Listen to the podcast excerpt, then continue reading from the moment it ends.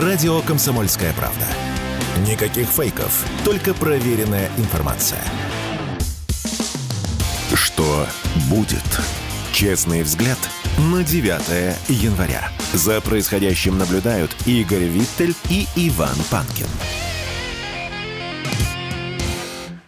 Да, Панкин, Виттель. Продолжаем. Приветствуем всех тех, кто к нам только что присоединился. Напоминаю, что трансляция идет на канале в YouTube. Он называется «Не Панкин». Присоединяйтесь, пожалуйста, к трансляции. В YouTube и во ВКонтакте канал и группа «Радио Комсомольская правда». Все то же самое. И там тоже есть чат, в котором можно писать в середине часа. Мы с удовольствием, друзья, еще с вами пообщаемся. Микрофон во время большого перерыва будет работать. И, разумеется, не забывайте и про другие платформы, на которых нас можно смотреть и слушать. Ну, давайте прослушать. Это radiokp.ru. Есть такой замечательный сайт. Там кнопка «Прямой эфир».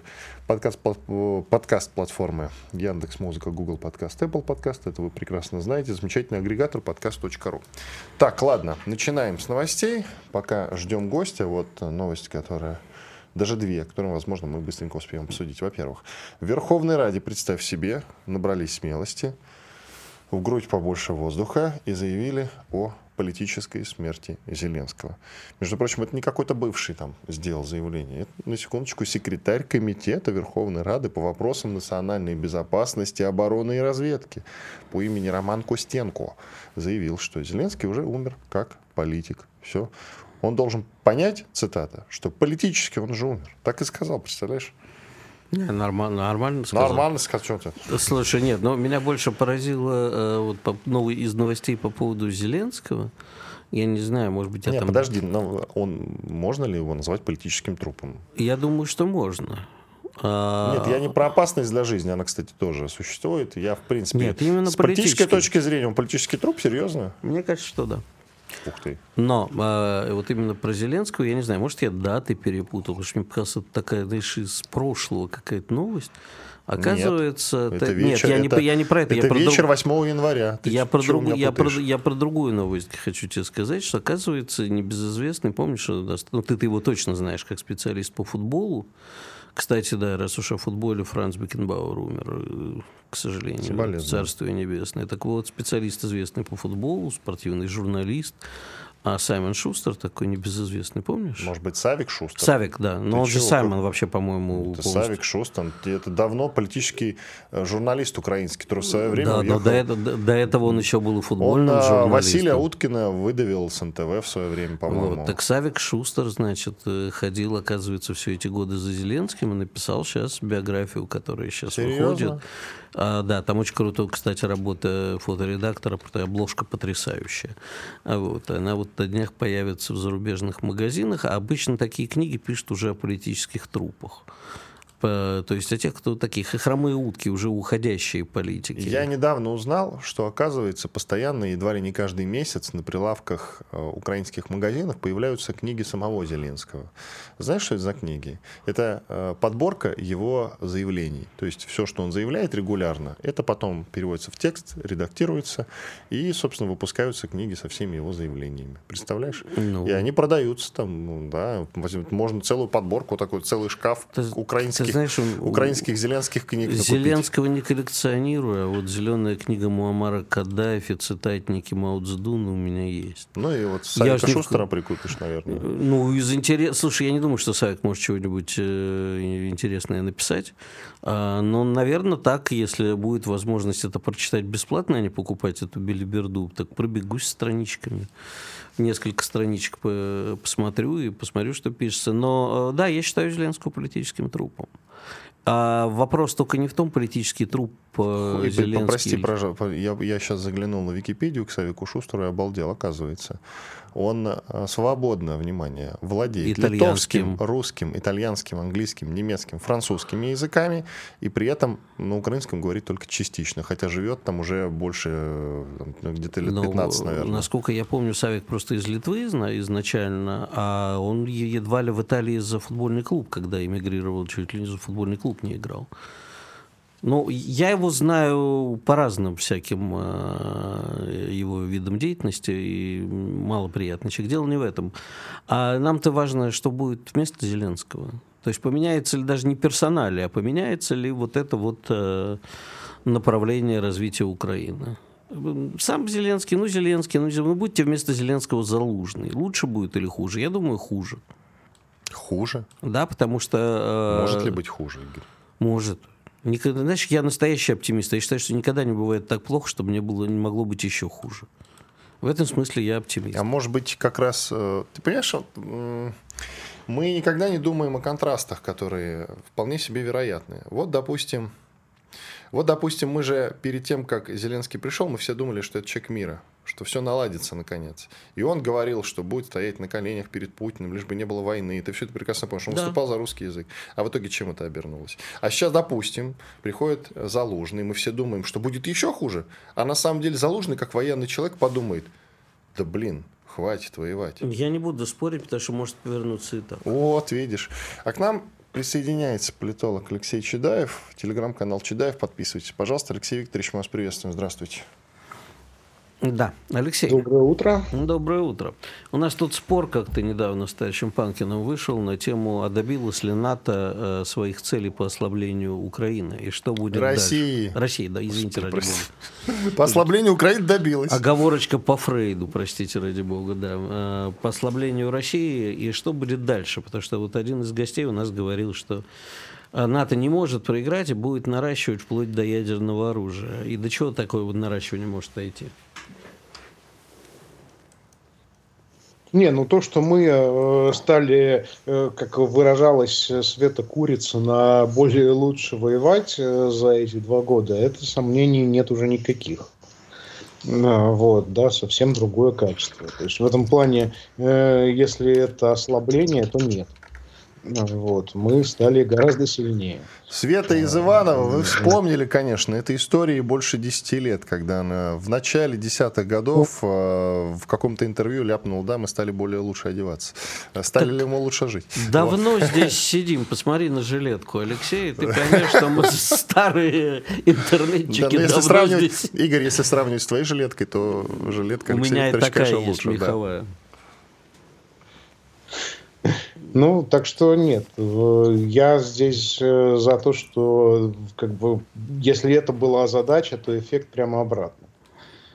А вот вопрос о том, будет ли 2024 год годом, когда Украину будут сливать, или наоборот, будут устраиваться провокации, использоваться в том числе и ядерное оружие, будут взлетать F-16 из Жешева и Румынии, и в ожидании, что мы не нанесем удар и не будем воевать с НАТО, или нет? Я вижу, что главное, что переключилось, да, вектор стратегии, значит, раньше была задача, это сделать так, чтобы Россия проиграла.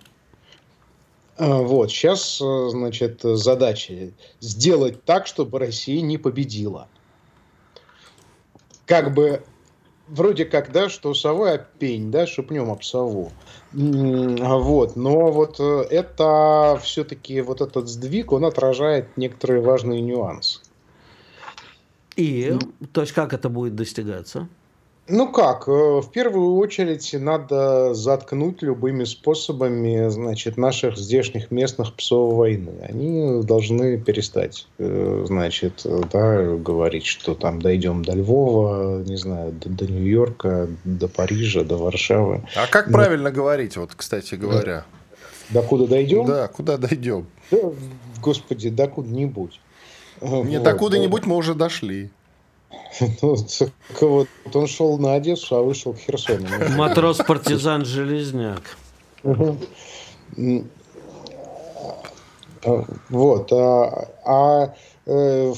Вообще, вот это я это называю стратегией нормализации. Ну, то есть раньше основная ставка у Запада в России делалась на так называемых нетвойнистов.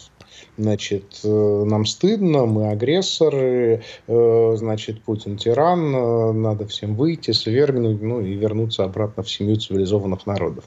Значит, да, свергнув, соответственно, тирана. Вот эта ставка не сработала. это не получил никакой сколь-нибудь массовой поддержки в Отечестве. Поэтому сейчас ставка другая. Сейчас ставка на нормализаторов. Они такие. Мы, в общем, не против... Нет, мы не то чтобы за, мы не против СВО. Мы вообще за начальство всеми способами. Но вот нас дико бесят вот эти вот, значит, псы войны, психи-милитаристы, которые, значит, призывают куда-то там идти, то пытаются там перевести там экономику, политику, культуру, общество на военные рельсы, значит, то пытаются нас заставить вот как-то мобилизоваться, чего-то делать, то, ну, вообще как-то меняться, вообще делать, превратить страну из той, которая не может победить, в ту, которая может победить. Ну вот это вот враги, прямые враги, и с ними надо бороться, их надо, значит, помножить на нуль. Вот, дорогое начальство, значит, пожалуйста, заткните этих психов. Вот, а мы, значит, дальше, так сказать, вас поддержим. Вот с того момента, как психов заткнут, с этого момента мейнстримом будет, значит, фиксация статус-кво. Ну, вот давайте договариваться. И как бы и дальше вход в Минск-3. Какой-нибудь, неважно какой уже. То есть, ну, типа, нужно и Западу сохранить лицо, и нам. В общем, короче, давайте, да, компромиссы, штука тяжелая. В общем, ну, то есть, вот где путь тот, который сейчас выбрала та сторона. Давайте паузу сделаем. Через 2 минуты продолжим. Алексей Чадаев, политолог, телеграм-канал Чадаева. Я очень рекомендую. Подписывайтесь, пожалуйста. Иван Панкин и Игорь Виттель. Студия радио «Комсомольская правда». Совсем скоро, после полезной рекламы, хороших новостей, мы вернемся и продолжим этот разговор. Оставайтесь с нами, никуда не переключайтесь. Радио «Комсомольская правда». Срочно о важном. Что будет? Честный взгляд на 9 января. За происходящим наблюдают Игорь Виттель и Иван Панкин. Я Алексей Чадаев, политолог, телеграм-канал Чадаев. Подписывайтесь, пожалуйста. Алексей, продолжая нашу беседу, вот вы упомянули Минск-3, которого нужно избежать. А ежели не заткнуть, как вы назвали их, псов войны, это все я цитирую вас, да, точнее Запад, вашей интерпретации, то тоже может возникнуть ситуация, когда мы действительно вот этим шапкозакидательским дойдем до Нью-Йорка, вызовем неприятную ответную реакцию Запада. Вот как бы нам избежать Минска-3 с одной стороны и вот это вот повышение шапкозакидательских настроений с другой? Тут же как? Давайте вот тогда, если уж в этот большой международный контур смотреть, давайте посмотрим комплексно. По сути, ведь чем сейчас только и может торговать, например, Зеленский? Да, обратите внимание, да, как изменилась риторика Украины за год. То есть, единственное, что пока еще покупается, и тезис, поэтому, который они повторяют почти каждый день, что это, значит, после нас они придут к вам. Угу. Ну, и это слышится. Потому что, ну, действительно, что правда, вот если так безотносительно ко всей риторике посмотреть, сравнить военный потенциал, ну, то есть, условно, ВСУ завтра кончились. Или, значит, еще веселее в полном составе, так сказать, перешли на сторону России. Да, вот представим себе гипотетический сценарий, как это, по Арестовичу. Вот чем, внимание, значит, объединенная Европа вместе с Америкой, ну, в неядерном конфликте будет в случае чего от вот этого отбиваться. Вот просто сопоставим количество танков, пушек, самолетов, всего. Вот. Там как бы до Ла-Манша, в принципе, и до Лиссабона, там, ну, как, вот, чисто с точки зрения военно-технической, без учета политических аспектов, да, там, в общем, немного. И понимая этот чисто военно-стратегический аспект, как бы Запад, в общем-то, взвешивает риски. и понимают, что ну, вот Украине надо не дать проиграть, вот прям буквально уже любой ценой. Это вот уже не риторика для телевизора, это уже вот вопрос собственной безопасности. То есть в международной безопасности как все работает? Почему кот лижет яйца? Потому что может. Вот.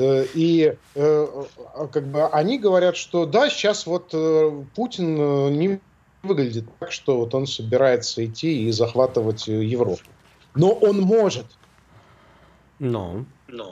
Вот. И это достаточное основание для нас, чтобы повышать ставки до упора, потому что иначе для нас уже неприемлемый риск. Ну хорошо, давайте посмотрим на ситуацию более-менее реально. Сейчас не будем обсуждать, наверное, возможность гипотетического ядерного конфликта.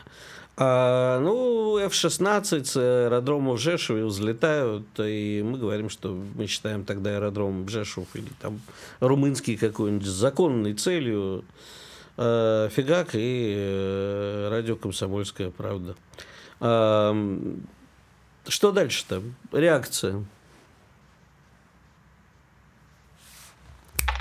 Так, давайте просто посмотрим, какие еще наземные сухопутные войска остались в распоряжении Объединенной Европы, способны, так сказать, сокрушить Россию на Восточном фронте. Никаких. Оказывается, немного. Но на самом деле есть Польша, есть остатки Бундесвера. Да. В теории еще есть, конечно, Турция, да, тоже довольно сильная армия европейская. Вот, но это еще вопрос, да, на чьей стороне она тут выступит, несмотря на участие в блоке НАТО. Все. То есть вы считаете... Хорошо. Подожди, Игорь, извини. В силу того, что был сегодня у нас разговор, то есть вы в концепцию вступления НАТО в войну не верите, я правильно вас понял? Просто нет никакого НАТО. Вот. Куда оно делось, испарилось? Мы его потеряли? Нет, его не было никогда. Вот. Это военно-торговый блок, а не военно-политический в большей степени. То есть, по сути, это о чем? Это о том, что американцы продают зонтик, а за это, соответственно, заставляют покупать свое оружие. Но мы же не можем упускать возможность такого, что в ответ на удар 5-я статья НАТО и наносится ограниченный какой-нибудь ядерный удар. Да, вот это возможно. Вот. И что будет дальше? Здесь опять же включается какой фактор? У нас есть калибры, кинжалы, у них нет кинжалов. То есть гиперзвук. Вот, в этой ситуации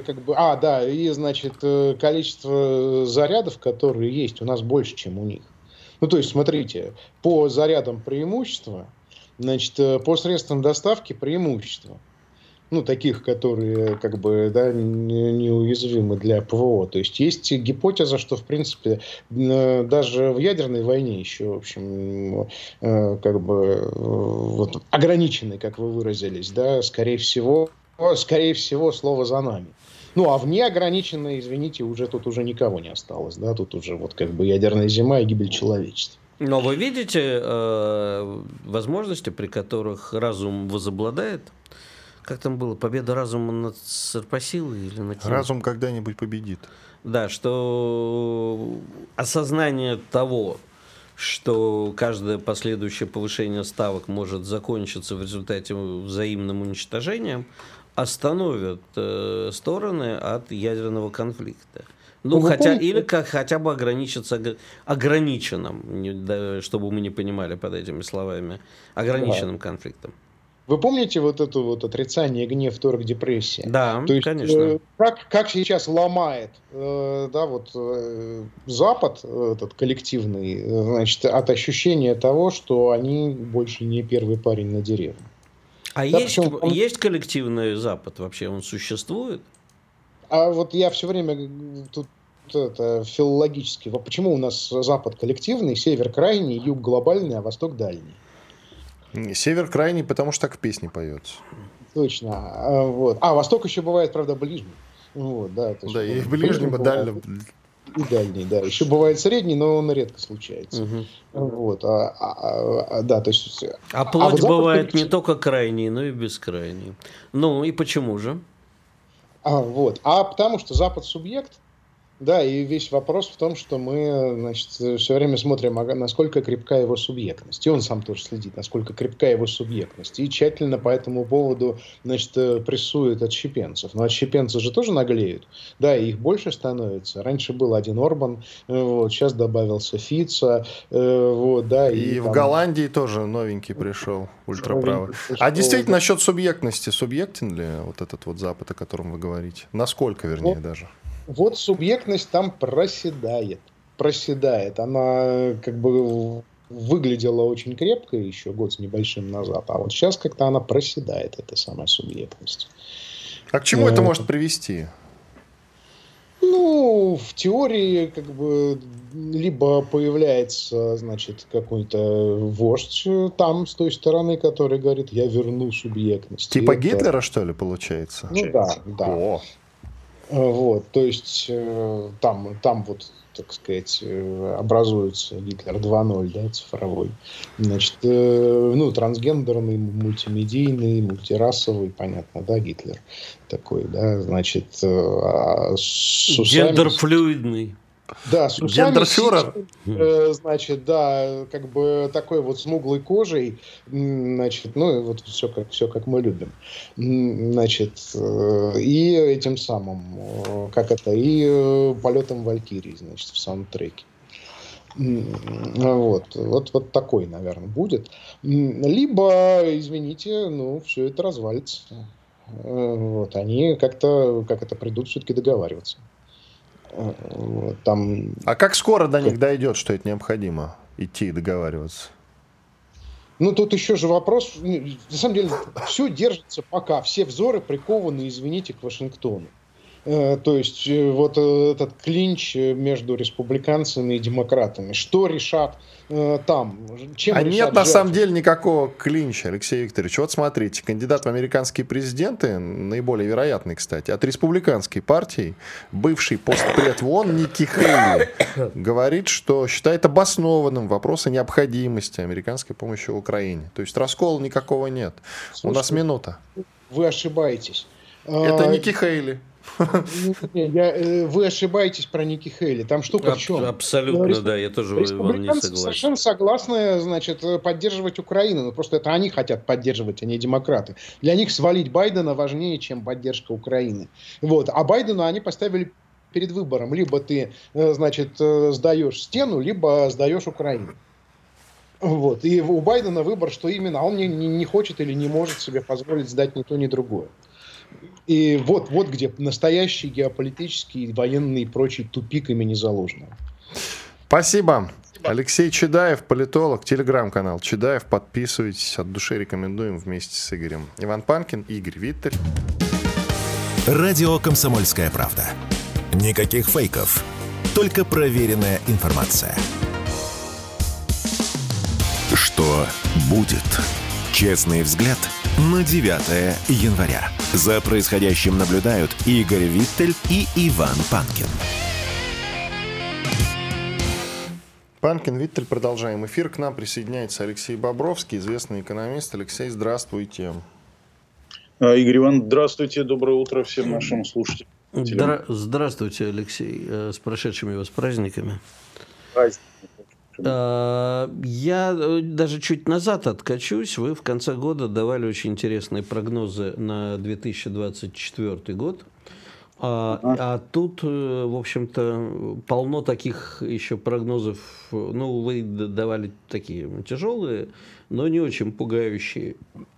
А вот тут всякие прогнозисты западные вообще дают такие прогнозы апокалипсиса, и что больше чем на 50% рухнет S&P, и что Кийосаки, который богатый папа, бедный папа, вообще предрек величайший крах экономики за всю историю.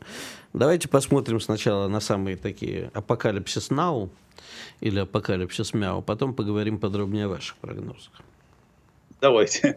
Я, правда, не знаю, дойдет ли очередь до моих прогнозов, но сразу нашим слушателям, что вот во все вот эти аналитические доклады, прогнозы. Ну, вот есть, например, Саксо-банк, который делает шокирующие прогнозы. Единственная цель этого банка – это хайп. Ну, естественно. Они... Давайте уточним, что это датский банк, который раз в год делает странные Никто прогнозы. Саксо-банк, кроме журналистов, которым не о чем писать перед Новым годом, не воспринимает. Да-да, вот он раз в год пишет, больше о нем никто никогда не вспоминает на протяжении всего года.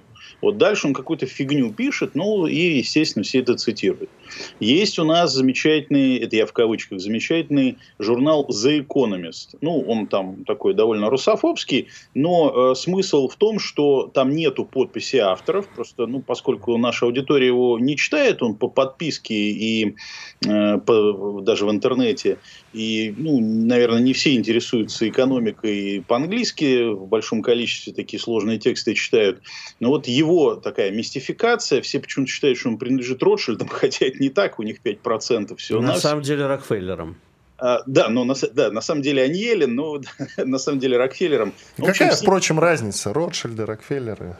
Ну, как это, знающие люди, разбирающиеся в конспирологии, сказали принципиально, но мы-то о другом. Я хотел сказать о том, что вот люди каждый год рисуют какую-то обложку. Ну, это просто коллаж. В нем нет никакого смысла абсолютно. Но вот все, что мне придет в голову, я тоже такое вот нарисую на картинке, а потом скажу, знаете, там тайный смысл. Это вот коды 24 года. И все давай гадать, что же он там зашифровал. Довольно смешно это все выглядит. И последнюю историю расскажу про... Вот есть такой тоже аналитический think tank, как это сейчас модно говорить, RAND. Американская структура, которая делает какие-то геополитические, геоэкономические прогнозы. Она в 22-м написала, что, значит, русские подорвут дамбы на Днепре и всю Украину смоет. Причем там есть автор, есть вот конкретный типа аналитик или эксперт этого РАНД, он это все говорил. Как он это рассчитывал? Куда смоет? Но мы в 41-м, когда отходили, тоже Днепр... подрывали, ну, там, да, несколько деревень смыло, но в целом это как бы, ну, не может смыть всю Украину. Да, конечно, не было тогда таких каскадных этих ГЭС и так далее, но это я к чему рассказываю. И потом у меня друзья-историки, которые еще фантастикой увлекаются, говорят, был такой украинский, есть, ну, русофоб такой, ну, хотя по-русски пишет, украинский фантаст Валетов, вот он это все написал. Ян Валетов. Да-да-да, вот, у него цикл книг есть, и вот там вот Украину смоет после подрыва дамб. То есть у вас аналитический американский think-tank переписывает украинского фантаста. Ну, приехали. То есть это вот к тому, что стоят их прогнозы. В принципе, можно там что-нибудь по рублю вот такое вот из воздуха предложить, дальше вот мы тут все обсуждаем. Я разделяю ваш скепсис, но тем не менее, ну, тот же Кийосаки... А он же не просто так пальцем в небо, он говорит вещи, с которой я согласен. Слишком переоценена реальная стоимость акций по отношению к реальной стоимости. Если считать там по традиционным схемам, то раздутые пузыри. Ну и действительно, мы давно оторвались от реальной экономики. Даже Тесла, посмотрите, или Илон Маск. Это же не может до бесконечности надуваться. Я вот в свое время своими глазами в 99-м, в 2000-м году в Америке видел, как люди из окошек-то выбрасывались после краха NASDAQ. Некоторые помнят еще с 29-го, хотя таких людей уже все меньше. Но, даже... Алексей, вы мне как-то польстили моему почтенному возрасту. 29-й я не помню. В общем, короче так говоря... как говорится, ну в чем он не прав-то? В общем, все набухло, перезрело и должно лопнуть к чертовой бабушке. Так и есть. Это он констатирует, как говорил герой одного сериала, констатацию. Это значит, мы в этом смысле одинаково чувствуем то, что происходит. Это, в общем, даже не аналитика. Это все понимают, что рано или поздно это должно случиться. Американцы придумали очень хороший механизм. По идее, большая коррекция, то есть то, что мы бы в меди называли обвалами, должно было произойти еще в 23-м году. Но вот у них очень эффектно это происходит и эффективно. Переливание больших средств из акций всего лишь навсего 7 компаний крупных, в основном мы все их знаем, это вот айтишный сектор плюс Тесла, а когда у них какие-то проблемы, это переливается в банковские акции, ну и там частично... В облигации. инъекции, да, и в облигации тоже частично. И вот они таким образом умудрились фондовый рынок не ронять на протяжении, ну, довольно сложного 2023 года. Где будет вот конец этой веревочки? Здесь уже несложно положить, будучи, так сказать, и в Москве, и ни разу, так сказать, не из Goldman Sachs и других уважаемых финансовых институтов, в кавычках или без кавычек. Конец будет там, где американский центральный банк, то бишь ФРС, захочет понижать свою ставку. Вот у них сейчас движение, что называется, в одну сторону. Высокая инфляция, а им в конце избирательного цикла, а это вот решающий год уже перед выборами, мы все это помним, мы следим за геополитикой в России, даже за американской политикой следим. Им нельзя понижать ставку просто потому, что будет расти наша инфляция. Им нужно держать очень низкие цены на топливо. Но у Центрального банка есть другая проблема. С такими высокими ставками идет перекос долгового рынка. Но это как вот если бы там любой из наших слушателей был бы должен, я не знаю, какому-то банку или, не дай бог, коллектору под 150%. Но для государства достаточно и 5%. Вот если облигации под такими высокими ставками находятся год-полтора, это приводит к понятной истории, к чему в Америке это все и пришло. К тому, что главной расходной статьей американского бюджета является оплачивание процентов по американскому госдолгу, который продолжает увеличиться. 34 и в настоящий момент расходы на обслуживание долга уже больше затрат на военные, на ВПК. Которые да. А тогда переходим к прогнозам вашим. На самом деле, вот из тех, что я посмотрел, конечно, крайне интересно, что в апреле заканчивается указ Путина о обязательной валютной выручке, и вы говорите, что доллар может, если не предпринять никаких усилий, в общем, рубль будет и 103, и 119. В общем, такие пугающие цены называете. Это называется, да надо напугать, чтобы все испугались, и желательно, чтобы таких прогнозов было. А главное, больше. Путин испугался, и Центробанк, и сделали так, чтобы этого не было. Ну, согласитесь, в общем, в нужный момент вышел президентский указ, здесь можно говорить, ну, это перед выборами. Да, это возможно перед выборами, но это совпало с моментом, когда контроль над валютным рынком почти был потерян. Потому что вот такая же борьба за рубль развернулась в 2023 году, в прошлом году, где-то вот с марта. И каждый месяц по 5% рубль терял. Мы с вами это тоже обсуждали. Привело это все к тому, что где-то в районе 103 рублей за доллар. Ну вот опомнились люди, которые отвечают за денежно-кредитную политику. Есть ощущение, что не совсем в Центральном банке, а где-то чуть-чуть повыше. Где-то там в районе вот Старой площади. И решили сделать этот вот все-таки предложение, издать этот указ. По нему, естественно, ограничивались целый ряд спекулятивных операций, и это очень быстро привело в состояние равновесия валютный рынок. И, на мой взгляд, это абсолютно правильное действие. Но поскольку и президенты, но и другие, это время указ, он со сроком окончания. Этот срок окончания приходится на апрель, вот мы сказать, а что будет после того, как этот указ закончит действовать. Вот надо, чтобы наша денежно-кредитная политика изменилась не в соответствии с указом, а в соответствии с реалиями, которые нас окружают. Ну, нету сегодня такого количества долларов в системе, чтобы оставаться открытым и движению капитала, ну и в целом тому спекулятивному настрою внутри валютного рынка, который мы наблюдали до введения этого указа. Поэтому денежно-кредитную политику придется подрихтовать. Но пока ЦБ это не хочет, приходится делать только указом. Тем не менее, вы еще помимо этого сказали, что нас будут продолжать давить санкциями. 100%. И к чему это может привести для нашей экономики? Насколько мы справились, понятно, что мы уже там 2023, можно сказать, что справились, а что будет дальше? У нас минута коротко до перерыва. Да, я думаю, что вы не хуже меня это знаете. Все разворачивается на восток. Экономика, финансы, политика, военное, кстати говоря, дело, дипломатия. Все разворачивается на восток. Сегодня технологии основные находятся уже там. И в этом смысле это дает нам определенный шанс. Идет фрагментация мировой экономики, и нас вот усиленно вот в этот блок как бы толкают. Мы, в общем, не против, у нас другого выбора нет.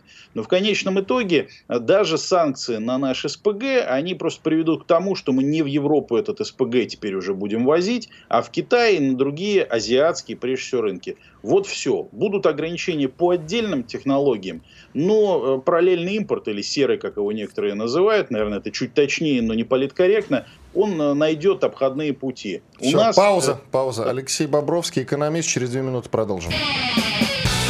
Радио «Комсомольская правда».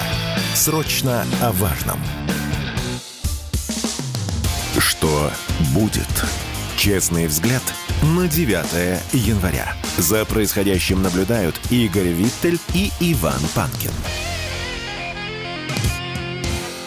И Алексей Бобровский, известный экономист, телеграм-канал Алексей Бобровский. Подписывайтесь, пожалуйста. Продолжаем разговор. Продолжаем, Алексей. А вот мы про этот поворот на восток говорим с 2014 года. Ну и, собственно, весь прошлый год прямо вот его обсасывали, простите за выражение, со всех сторон.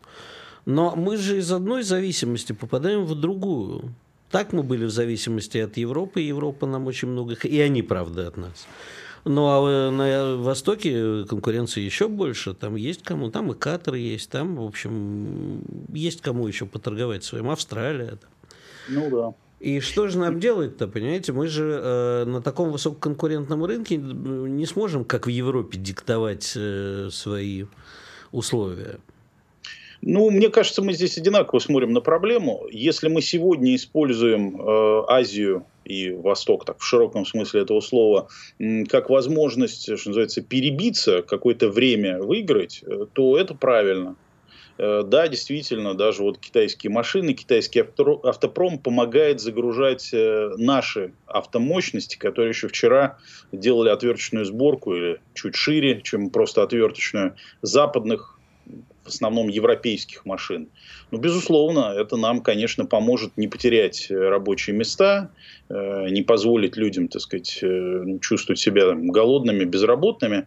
Вот. Но основная цель, мне кажется, это начинают понимать, мы это слышим потихонечку от представителей властей, это все равно опираться на собственные производственные мощности. Вот этот тренд есть. Я вам честно скажу, если меня спросите, я так предвосхищаю вопрос, а что там такого мы начинаем производить? Ну, смотрите, ну вот с 2014 года, с первых таких массированных санкций после Крыма, ну, у нас серьезно пищевка продвинулась. Сегодня вы в магазин приходите, ну, да, там есть эти иностранные бренды, хотя некоторые вот свалили после 2022 года, но мы никого не выгоняли, ни французов, там, ни финнов, ни итальянцев. Но появляются наши, появляются в довольно большом количестве и в хорошем, кстати говоря, качестве, что приятно. Появляются отечественные технологии айтишные. У нас лучший в мире финтех. Вот. У меня всегда большие вопросы к нашим банкам по их крохоборской абсолютно стратегии. Но финтех лучший в мире. Нигде такого нету. Вы приедете там в Европу, да, там же просто тогда не работает. Тогда это ужас. В Америке это чеки ужас. До сих пор выписывают. И все любят наличные. То есть там действительно люди ходят с наличными, как мы, не знаю, в нулевые так ходили. Серьезно. Это не, я даже себе не представляю такой жизни. Если честно, ну, теперь уже. Аудитория, знаете, там говорит, а чем там можно гордиться? Ну, вот я перечисляю, у нас, в принципе, довольно много, так сказать, вот есть успехов за последние годы. Они не тотальные, но они есть, тем не менее. Нельзя сказать, что все вокруг прям стало городом-садом. Это неправда будет, это совсем не нужно таким образом все преподносить, себя обманывать. Ну, к тому же мы знаем, где находится сад, там, в Брюсселе, о чем Боррель как-то говорил. Ну, а мы джунгли. Но если Брюссель — это сад... Да, нет, в общем, ну, страшно я согласен, да, действительно страшно подумать, я был там. Хотя ужас. Бы Брюгге. Алексей, Брюгге, Гент, да. А вот скажите, пожалуйста, если посмотреть на производство, опять-таки, мне очень хочется похвалить наших, и я всегда хвалю, но даже в просто, собственно, производстве пищевки огромное количество зарубежных ингредиентов.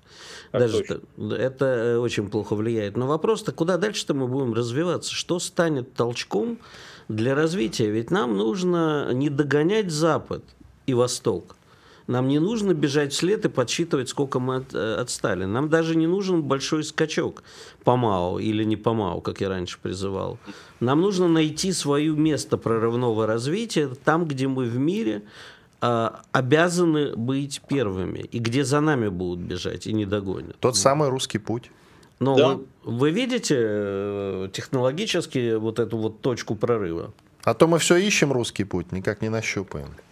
Технологически она может быть в 3, 4 или даже в 5 местах. Ну, вот мы тоже об этом с вами говорили, я мысль эту повторю, мне кажется, она правильная, просто не потому, что я ее говорю, это, тем более она не моя, но в целом она, мне кажется, важной. Для того, чтобы чувствовать себя в современном, очень сильно и быстро меняющемся мире, нужно несколько суверенитетов. У нас есть военный суверенитет, у нас есть энергетический, сейчас отдельно по этому поводу готов поговорить, да?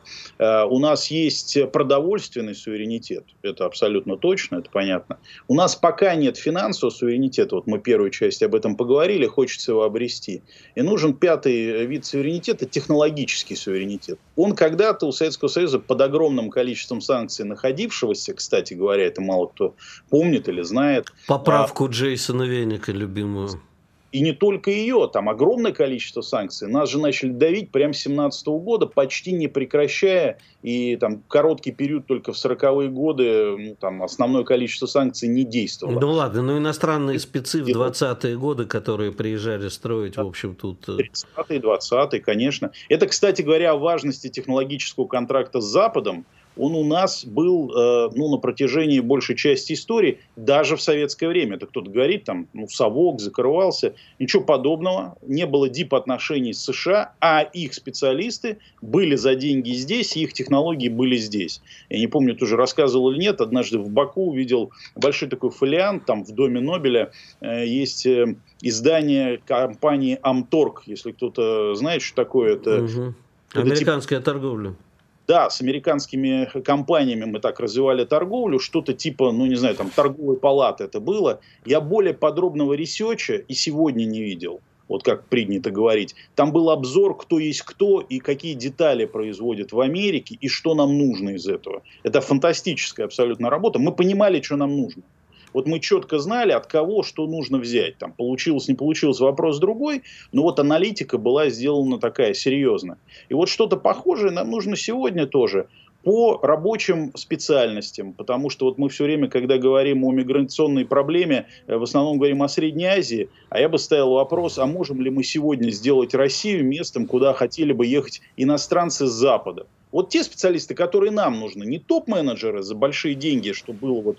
в 10-е годы очень популярным. А вот врачей, инженеров, они же наших высасывают. Давайте и мы будем нормальных людей сюда приглашать в какие-то места, предлагать им там жилье, Дальний Восток, я не знаю, там за Урал и так далее. Не всем в Москву и в Петербург, а вот те регионы, где нам нужно рабочих рук побольше. Давайте создавать условия для этих людей. Делать им почти нулевые налоги, западники за налоги удавятся, зарплаты высокие, не обязательно им будет достаточно конкурентной для их профессии зарплаты здесь, семьями. Вот у нас есть программы «Сельский учитель», «Сельский врач», это предоставление жилья и кредитов для людей, которые на селе будут заниматься и медицинскими всякими специальностями, и заниматься обучением детишек. Вот что-то похожее для иностранцев нужно развивать. Будем высасывать из них кадры. Алексей, вы знаете, я бы не хотел вас расстраивать, но у меня есть несколько знакомых, которые по программе «Сельский фельдшер» поехали, поверив в обещанное. Я не буду цитировать то, что они говорят поголовно, дабы нас не закрыли тут за обилие инвективной лексики. Вы явно преувеличиваете притягательность даже для россиян. Я говорю о том, что, к большому сожалению, это не стало тоже такой положительно-тотальной историей. В каких-то регионах это плохо. Я тоже знаю врачей и учителей, которые переезжали в регионы, и у них более-менее все нормально. Но я знаю и таких, о которых говорите вы. Думаю, что это разные люди, но это не везде работает. Я говорю о механизме. То есть сам по себе механизм есть, его нужно шлифовать и налаживать. Пока он работает не всегда прямо. Я говорю о том, каким образом... Хорошо. Это... Последний вопрос. Не так много времени остается. Вы перечислили несколько горячих точек, где может бабахнуть в наступившем году. В частности, вы говорили о том, что США втянут Иран, да, так или иначе, в ситуацию на Ближнем Востоке, может быть, даже через БРИКС. Тайвань обязательно, вы говорили, к концу года долбанет, а у нас, в общем, тут через пару недель выборы на Тайване. А что, на ваш взгляд, действительно может долбануть так, что почувствуется в каждом уголке земного шара? Ну, это большой конфликт в Юго-Восточной Азии или Восточной Азии. Это вот прежде всего Тайвань. На самом деле есть еще одна точка на карте мира. Это индопакистанской границы. Они мало говорят, но вот там мальчиков к девочкам вот в этих районах 10 к 1. Все знают по приметам, так сказать, народным, что это, как говорится, к войне. Там напряженность довольно высокая, она всегда была и такой остается. Это тоже может быть очень серьезная история, потому что обе страны обладатели атомного ядерного оружия, во всяком случае, тактического. Это смутно мне напоминает индопакистанский инцидент, как пелось, да. Да, как у классика пелось. Вот. Но Юго-Восточная Азия – это вот тот регион, который, если там что-то случится, чихнет весь мир. Перекрыть Малакский пролив, вот если географию кто-то помнит, этого будет достаточно, чтобы парализовать мировую торговлю. Ну, плюс-минус по такому принципу, как это было в пандемии. Вот, потому что основное количество китайских грузов, куда бы то ни было идущих по морю, они вот идут через этот Малакский пролив. Есть, конечно, новый шелковый путь, объемы пока не те, что морем. А если вдруг там горячая фаза конфликта начинается, американские военные об этом говорят открыто, срок это вот конец 24-го, первая половина 25-го года, потому что там нету сезона тайфунов в этот момент, и выборы, ну, естественно, такая сумятица, она может обеим сторонам позволить свои задачи выполнять. Спасибо, Алексей, к сожалению, время подошло к концу. Алексей Бобровский, известный экономист, телеграм-канал Алексей Бобровский, также называется, подписывайтесь. Ну, а мы с вами на сегодня прощаемся. Иван Панкин и Игорь Виттель были здесь, остались, как обычно, очень довольны. Надеюсь, что и вы тоже. Встретимся завтра. Радио «Комсомольская правда». Мы быстрее телеграм-каналов.